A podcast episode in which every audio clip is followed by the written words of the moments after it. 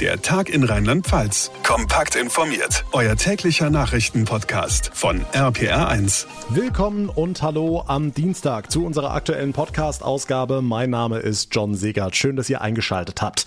Ganz Deutschland freut sich aktuell über Lockerungen und Öffnungen und jetzt dürfen sich auch unsere Kinder über ein bisschen mehr Normalität freuen, denn ab nächster Woche entfällt die Maskenpflicht im Unterricht in Rheinland-Pfalz. Was es dabei zu beachten gibt, wie lange diese Regelung gilt, das fassen wir euch heute hier im Podcast zusammen.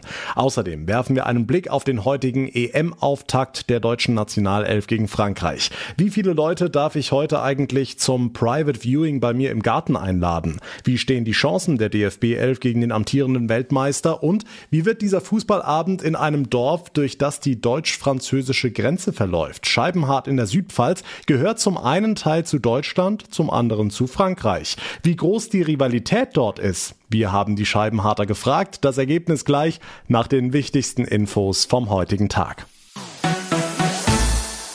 Wir sind mittendrin in der ersten richtig heißen Sommerwoche des Jahres, die sich dank niedriger Inzidenzen fast schon normal anfühlt. Das Feierabendbier im Biergarten geht wieder, der Besuch im Freibad auch.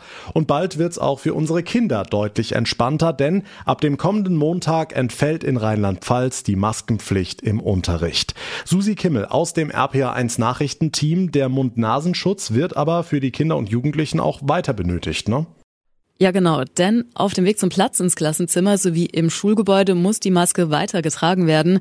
Auf dem Pausenhof und während des Unterrichts ab nächster Woche nicht mehr zwingend, aber wenn Menschen Masken tragen wollen, weiterhin in der Schule, dann ist es natürlich weiterhin möglich. Das muss auch jeder so von seinem eigenen Eindruck entscheiden können.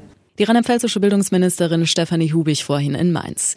Diese Regelung gilt so lange, wie die Inzidenz unter einem Wert von 35 bleibt. Stand heute liegen da nur zwei Städte drüber, nämlich Mainz und Zweibrücken. Lass uns auf heute Abend gucken, Susi. Das erste EM-Gruppenspiel der deutschen Nationalelf steht an gegen Frankreich. Sprechen wir gleich noch ganz ausführlich drüber. Wenn ich jetzt zu Hause zum Grillen und zum Private Viewing einladen will, wie viele Leute dürfen denn da jetzt genau kommen? Also auch wenn sich's wegen all der Lockerungen und Öffnungen anders anfühlt, im Privaten bleibt es bei den Kontaktbeschränkungen von fünf Personen aus fünf Haushalten.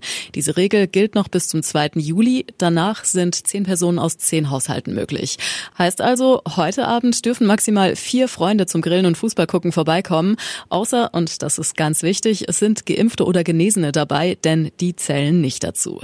Also kann ich quasi acht Kumpels einladen, wenn vier davon schon geimpft sind oder eben eine Corona-Infektion überstanden haben. Das ist alles gar kein Problem. Und weitere Ausnahme, Kinder bis 14 sind von der Regelung ebenfalls ausgenommen. Aber hieß es nicht, dass ab dieser Woche wieder deutlich mehr geht bei so privaten Feiern? Da war doch die Rede von bis zu 50 Leuten. Ja, da müssen wir aber unterscheiden zwischen privaten Treffen, wozu ein Grillabend zu Hause zählt, und privaten Feiern. Denn die gehen in Richtung Veranstaltung, also Hochzeiten und Geburtstage und sowas. Der Unterschied besteht darin, dass alles, was in angemieteten Räumen stattfindet, mit mehr Personen möglich ist als zu Hause in den privaten Räumen oder im heimischen Garten. Im Vereinsheim oder anderen Locations ist eben noch ein unabhängiger Dritter dabei, also der Vermieter oder der Wirt. Deshalb dürfen bei solchen privaten Feiern ab Freitag bis zu fünf 50 Personen im Freien zusammenkommen, drin 25, die geimpft, getestet oder genesen sein müssen. Und ab Anfang Juli wird da dann nochmal deutlich mehr möglich sein. Der Überblick von Susi Kimmel. Vielen Dank. Die Sonne lacht, die Pandemie scheint zurückgedrängt. Rheinland-Pfalz und Deutschland diskutieren, was können wir uns jetzt schon erlauben an Lockerungen? Masken runter vielleicht, wie in den Schulen, oder kommt das zu früh? Wenn man nur vorhersagen könnte, ob die vierte Welle kommt. Aber vielleicht können wir das bald. Und zwar, bisschen eklig, indem wir unser Abwasser genauer anschauen. RPA1-Reporter Olaf Holzbach, wie genau soll das funktionieren? Also das funktioniert im Grunde ganz einfach. Man nehme eine Kläranlage in Rheinland-Pfalz gleich zwei, Mainz und Trier, dann eine Probe am Zulauf, eine am Ablauf und alles über ein paar Monate hinweg. Denn eins ist schon mal klar. Der Körper scheidet meist das Coronavirus früher aus, als es eben von der Diagnostik erfasst wird. Und deswegen hat man durch den Nachweis im Abwasser eben auch immer eine gewisse Vorlaufzeit. Jeanette Wetterling, Chefin des Mainzer Wirtschaftsbetriebs und damit der Abwasserentsorgung für rund eine Viertelmillion Menschen. Vorlauf Laufzeit, weil wir öfter aufs stille Örtchen gehen, als dass wir uns testen. Die Kläranlage weiß also früher Bescheid als das Gesundheitsamt. Wie viel früher? Das wäre ja schon wichtig zu wissen.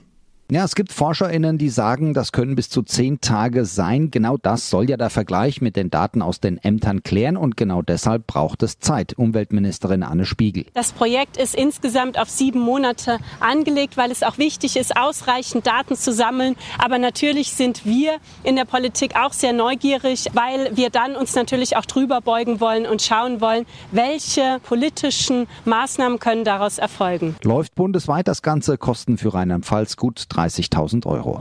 Na, dafür kann man es mal probieren. Taugt unser Abwasser als Corona-Frühwarnsystem? Im Mainz und Trier ist ein Modellprojekt angelaufen. Ergebnisse gibt's Anfang nächsten Jahres. Spannendes Thema, die Infos dazu von Olaf Holzbach. Was ist sonst heute wichtig? Hier weitere Meldungen vom Tag im Kurzblock mit Sarah Brückner aus dem RPA1 Nachrichtenteam.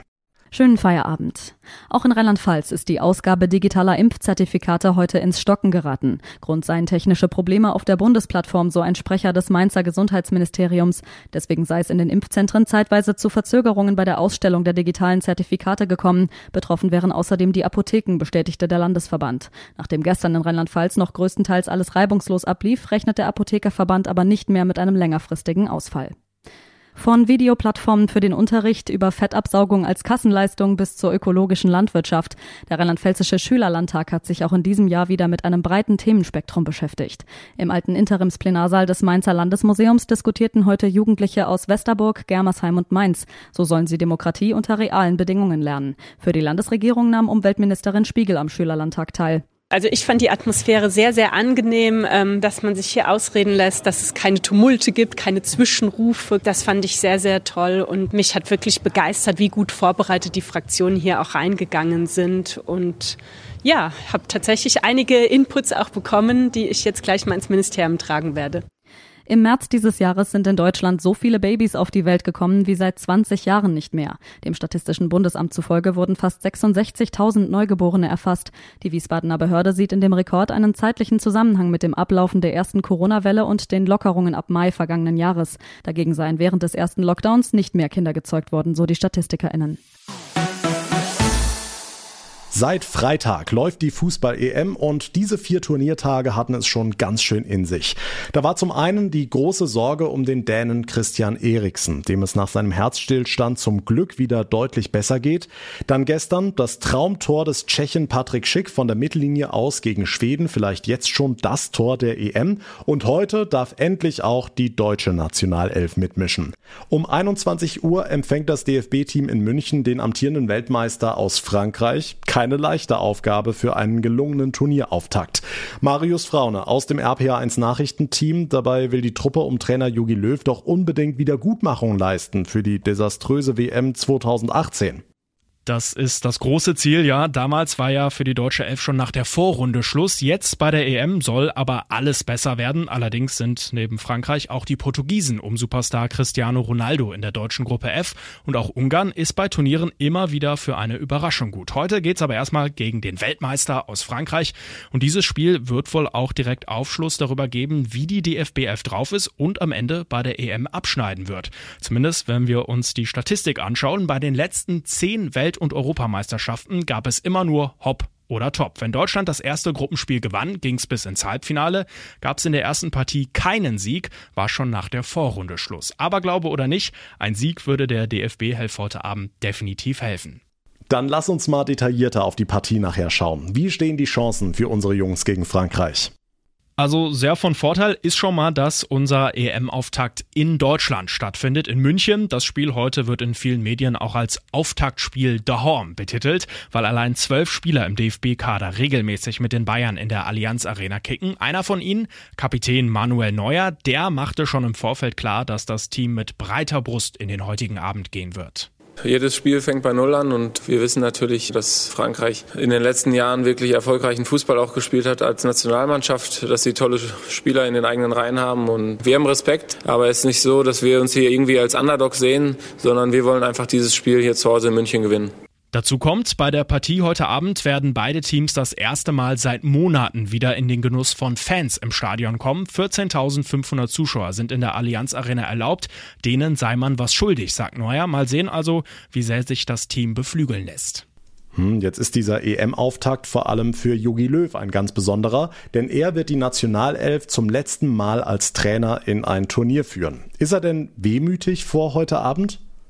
Also da sagt er ganz klar, Nein, ich, ich, ich mache mir auch keine Gedanken darüber, dass es jetzt irgendwie meine letzten Wochen und meine letzten Spiele sind. Dafür bin ich eigentlich zu sehr, äh, sagen wir mal, mit, mit Arbeit, mit Gesprächen, mit Vorbereitungen beschäftigt. Vielleicht, wenn es dann äh, soweit ist, hoffentlich in einigen Wochen, dann kann natürlich sein, dass ein bisschen Wehmut auch einkehrt, aber jetzt äh, im Moment eigentlich nicht.